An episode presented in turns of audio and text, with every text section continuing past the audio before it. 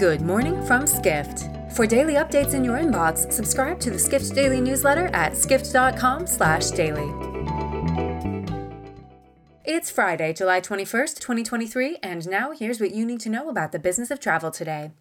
Destinations across the US, Canada, and Mexico are ramping up their preparations to welcome soccer's World Cup in 2026. And they'll need a substantial influx of money to make hosting the event a success, writes global tourism reporter Dawit Habtemariam. Officials at this week's Destinations International Annual Convention addressed the challenges of welcoming thousands of visitors for the World Cup. Each of the 11 U.S. host cities is responsible for finding ways to pay for tournament related expenses. Monica Paul, executive director of the Dallas Sports Commission, said the U.S. federal government doesn't assume most of the cost of major international sporting events, unlike in other countries. Visit Kansas City CEO Kathy Nelson acknowledged the difficulties of securing the funding for World Cup related operations. Nelson said the organization has to appease governors for both Kansas and Missouri, adding that it's the most contentious issue she's ever experienced. Next, several vacation rental markets that experienced a major post COVID boom are feeling the effects of oversaturation. That's causing rental rates to plummet and driving investors to sell their properties, writes short term rental reporter Srividya Kalyanaraman.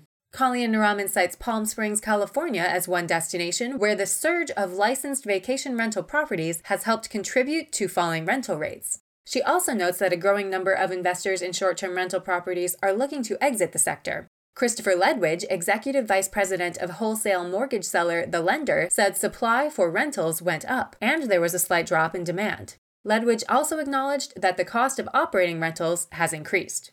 Finally, American Airlines has raised its earnings outlook for 2023 after reporting a strong second quarter, writes reporter Jess Wade. The company now expects to earn between $3 and $3.75 per share, an increase from its previous forecast of between $2.50 per share and $3.50 per share. American said on Thursday it generated a little more than $14 billion in revenue during the second quarter, its highest ever quarterly revenue. The company also recorded a $1.4 billion profit that Wade notes was made possible in part by a 35% decline in average jet fuel prices. For more travel stories and deep dives into the latest trends, head to skift.com. To find these stories and more insight into the business of travel, subscribe to the Skift Daily newsletter at skift.com/daily.